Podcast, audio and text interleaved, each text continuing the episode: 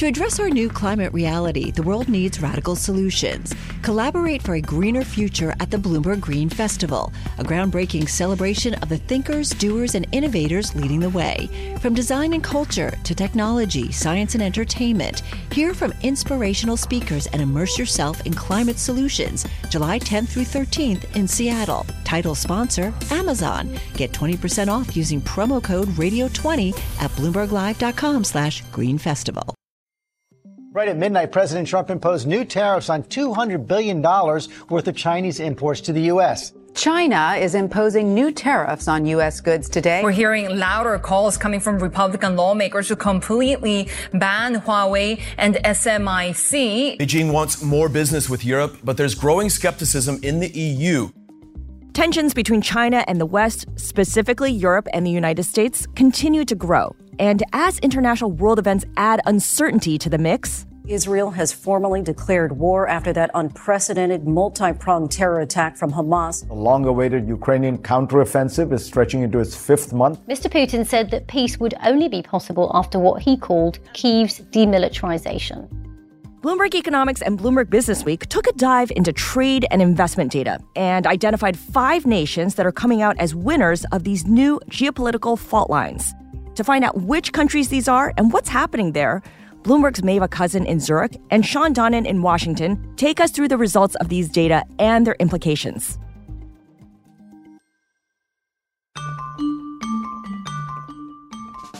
I'm your host, Scarlet Fu. Today on The Big Take, which countries are benefiting from the reshuffling of global supply chains?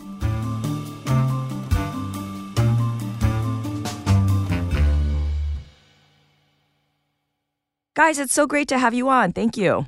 Thanks so much for having us. So let's get started. Bloomberg identified five countries emerging as important links in the global economy. These are not economic powerhouses, they're not even budding powerhouses. Instead, you call them connectors. What do you mean by that? So I think one of the things we think about when we think about the global economy is often the relationship between the largest economies, right? If when we talk about globalization, when we talk about how people are getting along in the global economy, we often think of the US and China or the US and EU or the EU and China. And the reality is actually that increasingly we're starting to see these smaller economies that are kind of setting themselves up as you could call them pit stops you could call them extra links in the supply chain, we tend to call them connectors because that's where we are seeing an increasing amount of globalization take place. It's no longer, in many cases, a bilateral relationship between big economies.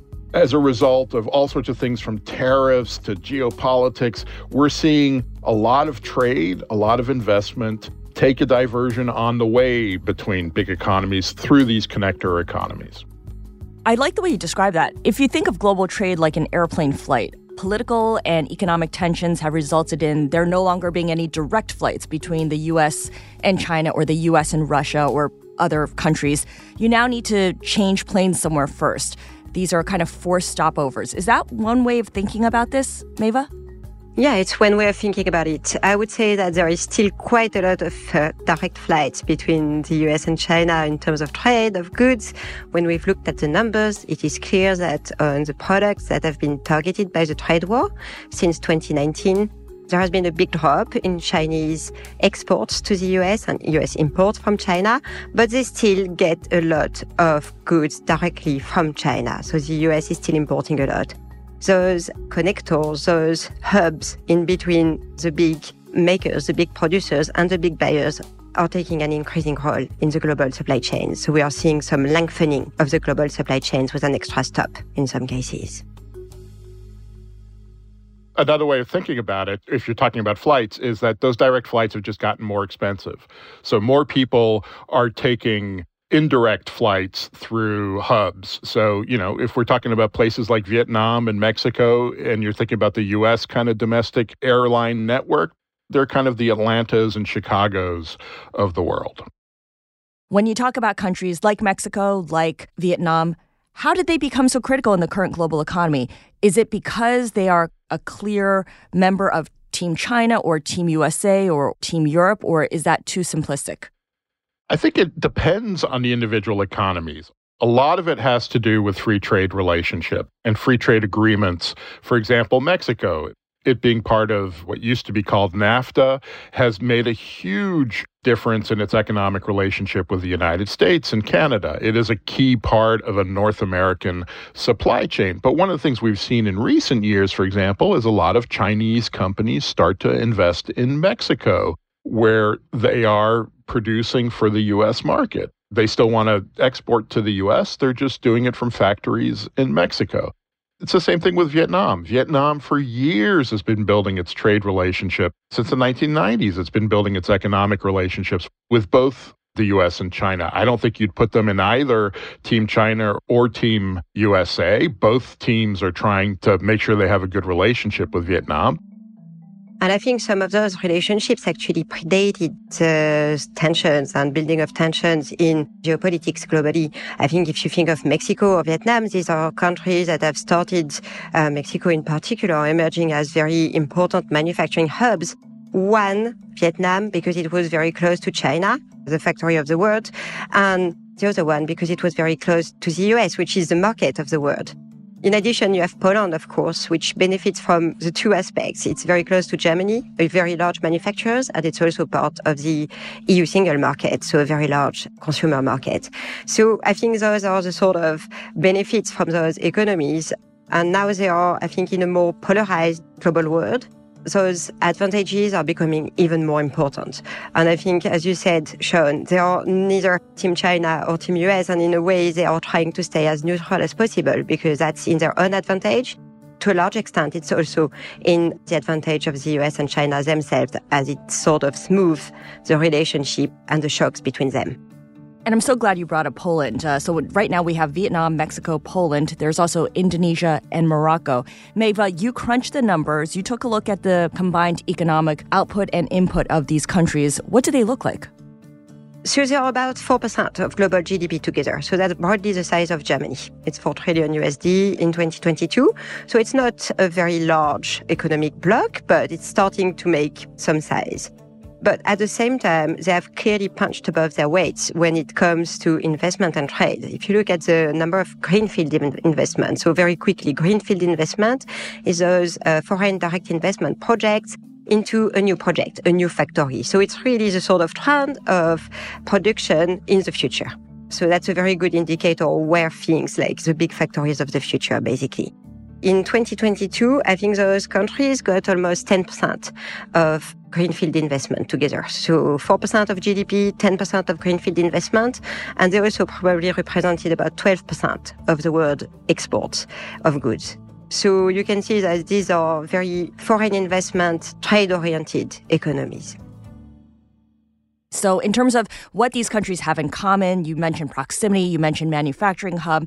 You also mentioned this ability to draw investment from foreign companies that are looking to expand their footprint, maybe diversify their supply chain.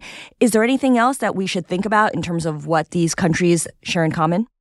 Yeah, look, trade deals are a big part of the story. And I think in the case of Morocco, for example, it has a trade agreement with the United States. And as a result of that trade agreement, companies that invest there are able to take advantage of the benefits of the Inflation Reduction Act and all the subsidies and incentives that are in that when it comes to things like electric vehicle production and so on. So Morocco sits, you know, at the top of Africa, has free trade relationships with the US, also with the EU, and that means that it becomes the kind of like Mexico, a hub for investment, a hub for production, and it really is looking forward. And they really are trying very hard to position themselves in terms of this kind of electrification. This is the other context for all of this is we have this enormous transition happening in the global economy from fossil fuels to green energy. And a lot of these countries are finding a way to take advantage of that. There has been many studies actually looking at what are the drivers that can explain how a country can raise its stakes in the global value chains. And there are lots of things. Proximity, trade deals, language can help as well, having a common language with one of the big importers or exporters. The quality of infrastructure and institutional quality generally helps a lot. Cheaper labor costs, of course, and that's probably the sort of thing you think about when you think about Mexico versus the US or Vietnam versus China. So there are lots of drivers of potential success in global value chains that have clearly benefited those five economies. After the break, which countries in Asia and Africa are benefiting from tensions between China and the West?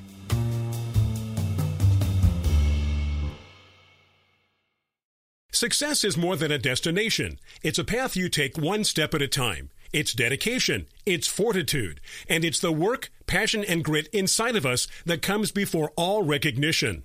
That's what Stifel has been doing for over 130 years, and it's why Stifel is one of the fastest growing wealth management firms in the country. And Stifel goes beyond traditional wealth management to offer you a full suite of banking services, direct access to one of the industry's largest equity research franchises, and a leading middle market investment bank. Quietly, yet strategically, Stifel has built a company and culture unlike any firm on Wall Street. Because success is the drive it takes to keep pushing. It's the passion to keep investing. It's the best of each of us made better by the best in all of us. And that is where success meets success. Find a financial advisor at stifel.com. That's S T I F E L.com. Stifel, Nicolaus and Company Incorporated, member SIPC and NYSE. You know, it can be hard to see the challenges that people we work with every day are going through. Invisible struggles like stress and burnout, caregiving for a loved one, or being misunderstood. But insight, awareness, and empathy will help us better see the issues they're dealing with. And that can make us and our companies healthier too. I'm Holly Robinson Peete. Join us on The Visibility Gap, a new podcast presented by Cigna Healthcare. Download it wherever you get your podcasts. We've talked a little bit broadly about these countries, but I want to take a deeper dive into Vietnam because Vietnam's positioning is really interesting. Its role as connector, it's always been there, but it's been supercharged since Donald Trump, the former president, launched his trade war against China. Can you talk a little bit about how Vietnam's role has evolved? Vietnam's economic rebirth really started happening in the 1990s when it normalized relations with the United States. Remember, they had been, for decades after the Vietnam War, had been kind of frozen out. The US and Vietnam did not have diplomatic relations. And what we saw when that happened in the early 1990s is very quickly an initial surge in investment and people looking at producing in Vietnam. It's a big economy in its own right, or a big population center in its own right. But what we saw during the Trump administration was another acceleration in that as we had the Trump administration put these tariffs on goods from China. And so a lot of people started shifting production, and that is happening to this day. It's still playing out. One of the places that our reporters visited as part of this project is, you know, literally these rice fields in northern Vietnam that are being turned into factories for Foxconn that will make MacBooks. You know, there's other companies that'll make AirPods, all of your iDevices. We think of them often as coming from China. A growing number of them are going to come from other countries like Vietnam. So Vietnam is very much focused around the kind of tech supply chain, consumer tech supply chain.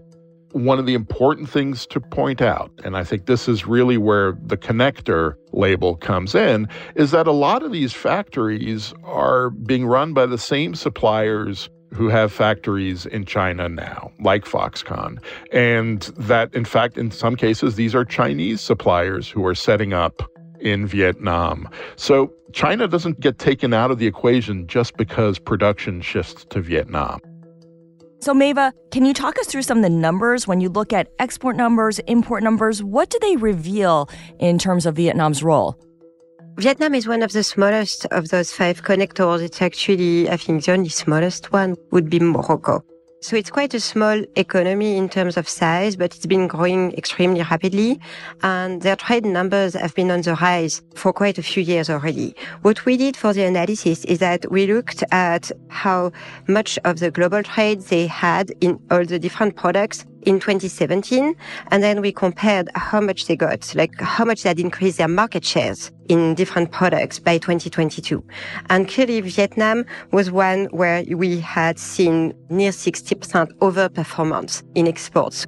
That means their trade has been growing much faster than that of the rest of the world. And in the meantime, they had been receiving, and that has been the case for the last 10 years, a lot more greenfield investment. So what we are seeing in Vietnam is that a lot of investment arrived in the early 2010s and is now at maturity. So it's really boosting their export numbers and supporting their manufacturing capacity.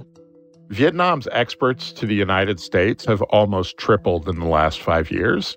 Their imports from China have almost doubled in the last five years. Let's talk about another Asian country, not so much a neighbor, but in the same region in Southeast Asia. And this would be Indonesia, which, of course, has a large population and a lot of natural resources. And I think that's a critical component here. Shawn, you mentioned earlier about the greenification of the global economy. What role does Indonesia play in that greenification? Indonesia has a lot of the things that the world needs to make electric vehicles. We're talking about things like nickel. What they've done is they've positioned themselves studiously as a kind of neutral party. If you remember going back in history, Indonesia was a founding member of the non aligned movement during the Cold War, which refused to take sides. So we see these really interesting kind of corporate marriages taking place in places like Indonesia. Earlier this year, Ford signed a deal with a Chinese cobalt producer and Brazil's Vale, which is an enormous miner, to develop and process nickel via a mine in Indonesia. And that was very much something that was brokered by the Indonesian government. They're trying very hard to make themselves a kind of essential stop or an essential source for the, electric vehicle supply chain, for the green energy supply chain. To be clear, they're not actively choosing between the US or China, are they? They're kind of actively courting both countries. Absolutely. I mean, uh, President Joko Widodo, who's really behind this, was in the US earlier this year, and his message was very clearly we want more US investment in Indonesia. And at the same time, they're getting lots of Chinese investment there. And the US is not the only Western or G7 economy that they're courting. They want investment from everywhere. And if anything, their complaint is that, you know, on the US or on the Western side, some investors have been slow to come to Indonesia and aren't quite balancing out the investment that they're seeing from China. Maeva, you mentioned earlier Morocco being the smallest of the five connector countries that Bloomberg has identified. Yet, when it comes to the car industry and the EV industry, it's playing an increasingly important role. Can you tell us a little bit about the basics of Morocco's economy and how, therefore, that puts it in a very advantageous position given the current state of the fragmented global economy? It's really the car industry and the shift to the electrical vehicles mean that actually car manufacturers from Europe, Stellantis in particular, and also some of the German ones, have to make big investments. They have to renew their equipment stock. And that's a very good opportunity for those countries that can benefit from these new investments they benefit. The manufacturers are looking for those lower labor costs. In some cases, in the case of Morocco, you have also a better access to some of the natural resources. So that makes them a very good destination for new investments. And that's what we're seeing currently in Morocco. And Shawn, the free trade agreements that you mentioned earlier, this really comes into play when it comes to Morocco. And it's something that maybe was not planned, but has worked out pretty well. Absolutely. So the US and Morocco have quietly had a free trade agreement in place for many years. It didn't quite matter as much as it does today in the past. And the reason it matters today is because we're talking about billions of dollars in investment that is going into Morocco in battery plants and other kind of parts of the electric vehicle supply chain. And one of the big reasons for that is that free trade agreement and the fact that that free trade agreement makes things that are produced in Morocco eligible for the tax rebates and the other incentives that you have under the Inflation Reduction Act, which is a big part of the Biden administration's effort to encourage the development of the green economy. Not to mention the fact that Morocco is home to the world's largest reserves of phosphate, which is a key ingredient in rechargeable cells used in EVs. I struggle to keep track of all the different ingredients in these EV uh, vehicles because there's so many different components and you have to go all over the world to get them. One of the things that we are seeing today in the world of electric vehicles, and particularly in terms of batteries, is a huge amount of innovation, which means that some of the key ingredients for today's batteries may not be the key ingredients for the next generation of batteries that is a potential vulnerability for some of these connector economies. Coming up, a closer look at the fruits of foreign investment for Poland and Mexico.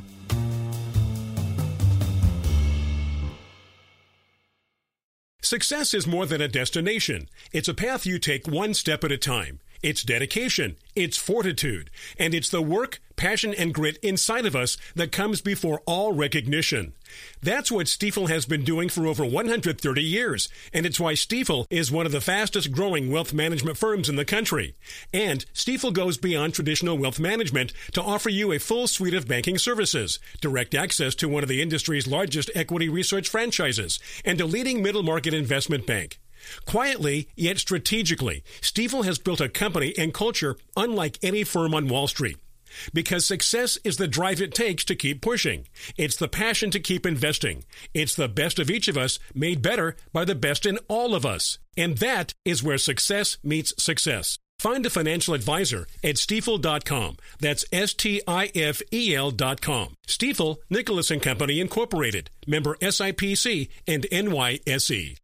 You know, it can be hard to see the challenges that people we work with every day are going through.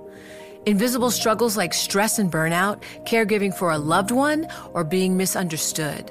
But insight, awareness, and empathy will help us better see the issues they're dealing with. And that can make us and our companies healthier too. I'm Holly Robinson Peete. Join us on The Visibility Gap, a new podcast presented by Cigna Healthcare. Download it wherever you get your podcasts. Let's focus in on what's happening in Poland because there are several countries here where we talk about their wealth of natural resources, whether it's Morocco, whether it's Indonesia.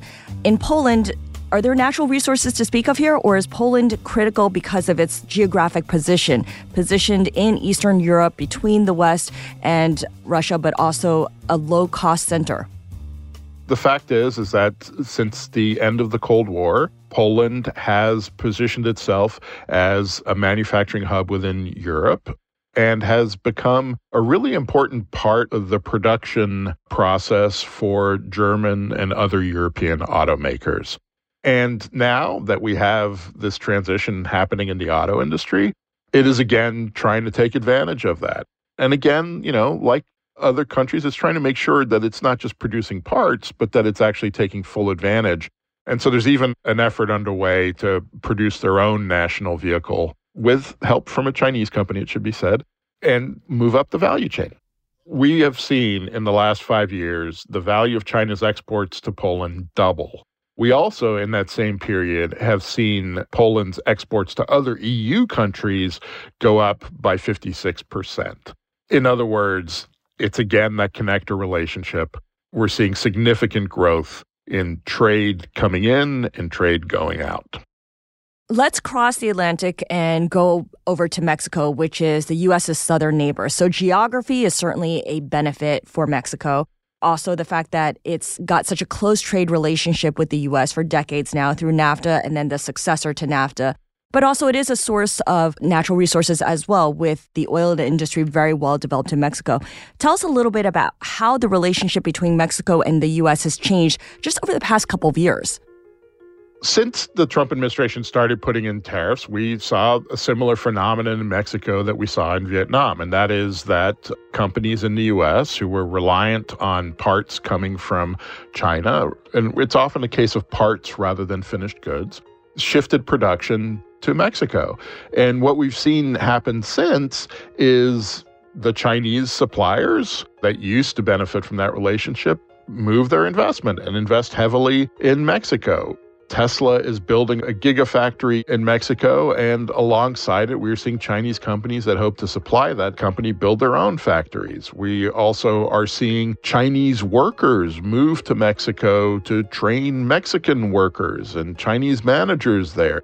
We think of the US Mexico relationship, which goes back and forth and is often difficult, whether it's because of the drug trade or because of what is happening with immigration and the southern border. But, you know, the fact is is that there are other players in that relationship that make Mexico much more of a connector economy rather than simply a kind of outpost to the United States and corporate America. With all these Chinese companies setting up shop in Mexico, in the official numbers, does that count as a Mexican company or a Chinese company? Does it even matter? This is where you know how we count these things gets very complicated so you know there are ownership structures a lot of countries around the world and we see this in mexico as well you know set up joint ventures with local partners and so you know it's a part chinese part mexican company in many cases. There are some full subsidiaries in Mexico of Chinese companies, but when those goods hit the border, those imports from Mexico, whether they are produced by a Chinese company, a European company, or an American company, they all count as imports from Mexico. And that's where sometimes the data can be misleading. And sometimes, you know, when we're thinking about globalization and what is happening, we focus on that headline data and we miss what is happening below. And that's why we are very grateful to institutions like the OECD who try to actually join the dots between those different exports and imports and see exactly where the value added is coming from. And when you think in terms of the impact of the economies of becoming connectors, it means they don't capture the full value of those new exports because they have to import more to be able to construct them, assemble them in some cases, and then export them it's not just re-export. There is some assembling or some transformation going on. So it's still quite a big benefit for those economies in terms of activity of jobs, of taxes, collection, things like that. So, looking ahead, how secure are we in thinking of these countries as connector countries that are so essential? Or are they more vulnerable than we realize because as technology changes, they're not in a position to keep taking advantage of their position in the global economy? So, a lot of this is going to depend on the individual economies and how much they rely on certain natural resources, whether it's phosphate in Morocco or nickel in Indonesia. But I think, you know, one of the common phenomenons that we see across these economies is a desire to get into the manufacturing game, to move up the value chain, and that kind of bodes well for the future there's absolutely a vulnerability in terms of innovation and disruption and what changes in the future in terms of our needs for minerals and so on. But there's also another reality, which is, you know, we looked at these five economies. They were kind of the top of our list, but they're not the only ones trying to be connectors in this new global economy. And so we're going to see more competition to be these connectors in the global economy from other countries. And governments work very hard to attract investment from both the US and China, from the European Union, from Japan, from big companies all over the world. We're also going to see big companies all over the world kind of leverage the power that they have to get more incentives and benefits and, you know, there is a risk that we will see a bit of a race to the bottom in terms of taxation or industrial subsidies to get all of this investment flowing around the world. The big takeaway going forward about all this is for a decade or more, people have been writing about the end of globalization or been talking about deglobalization or slowbalization and so on. What we see with these economies is evidence that kind of globalization has been pretty durable and that actually it always finds a way and companies always find a way to get around even barriers like tariffs countries put up and to deal with things like geopolitics. One of the vulnerabilities for these countries is still that so far, I think they have managed to stay neutral, to not be aligned with either the US or China. And of course, for them, if the tensions ratchet up, we have more of a decoupling between two blocks if they are forced to choose side or if investors choose side for them because they go for the safest place, then it's going to be more challenging for some of these economies. A country like Poland, for example, at the heart of the European Union, is probably quite a safe bet for investors. Country like Vietnam, sitting so close from China, geographically and geopolitically, when you look at UN votes, for example, could be more at risk of a flight to safety from some of the investors looking to go to proper friendshoring. I like what Shawn said about how companies always find a way to get around whatever barriers or restrictions are put up. And in many cases, they're using these connector countries to do so. Does that actually add to the economic value overall when you tally it all up? I mean, it makes everything look like there's more trade, there's more investment, even if you're doing it in a more roundabout way. There's another way of looking at it. There's the kind of consumer end of that, which is when stuff takes more stops on the way to getting to you, the consumer, that inevitably means higher costs for the consumer and higher costs for companies and so on. And it's a less efficient way of producing. And so these connector economies, absolutely, we're going to see them adding to global growth. We're going to see adding to flows of trade. But, you know, there's also this kind of negative impact of all that, which is all of this is going to cost us more. It means that that television, that iPhone, those AirPods, that electric vehicle all may end up costing us a little bit more than it would otherwise. My view is that it's actually a second best. It's quite good that we can have those step hubs in between the main economies when they start imposing very large trade war tariffs or things like that. For example, you look at some very large model of the global economies, you realize that you can split the world into two economic blocks as long as you keep a neutral block in between. The global costs are manageable or contained in terms of GDP because these neutral countries play a cushioning role between. You have losses because in a way you have this extra stop that doesn't really add any value but it's just the sort of second best to importing and exporting directly between countries, but the costs are contained. As soon as you split a world without neutral countries in between, so you really have the world split between two economic blocks, the global models start to find much higher shocks to the global economy, um, much higher costs, because then you have a lot of inefficiencies whereby you have too much investment in China relative to demand in Chinese bloc, and you have to invest a lot in the rest of the world, and you have to invest in things where you're not actually so good at doing instead of investing in things where you are better at. So you don't exploit your comparative advantage as much as you used to. So there are big losses. Shawn, thank you so much for joining us from Washington. Fantastic story. It's wonderful to be here. Thank you. Maeva, really appreciate your giving us insight and thank you for staying up late to speak with us. Thanks for having me. Thanks for listening to us here at The Big Take. It's a daily podcast from Bloomberg and iHeartRadio. For more shows from iHeartRadio, visit the iHeartRadio app, Apple Podcasts, Bloomberg CarPlay, or wherever you listen. And of course, we'd love to hear from you. Email us questions or comments to bigtake at bloomberg.net. This episode was produced by Federica Romaniello with production support from Sam Gebauer. Raphael Amsili is our engineer. Original music by Leo Sidran. I'm Scarlet Fu. We'll be back tomorrow with another Big Take.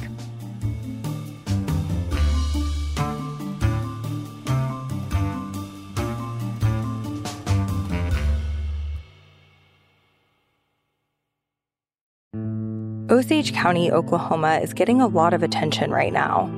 It's the setting of Martin Scorsese's latest film, Killers of the Flower Moon. The movie is based on a book about the 1920s Osage murders, when white men poured into Osage County and killed Osage people for their oil wealth. I'm Rachel Adams Heard, the host of In Trust, a podcast from Bloomberg and iHeartMedia.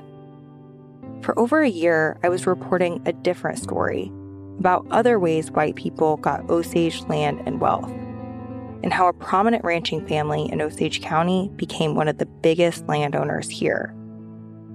Their ranching empire was built on land that at the turn of the century was all owned by the Osage Nation. So, how'd they get it? Listen to the award winning podcast In Trust on the iHeartRadio app, Apple Podcasts, or wherever you get your podcasts.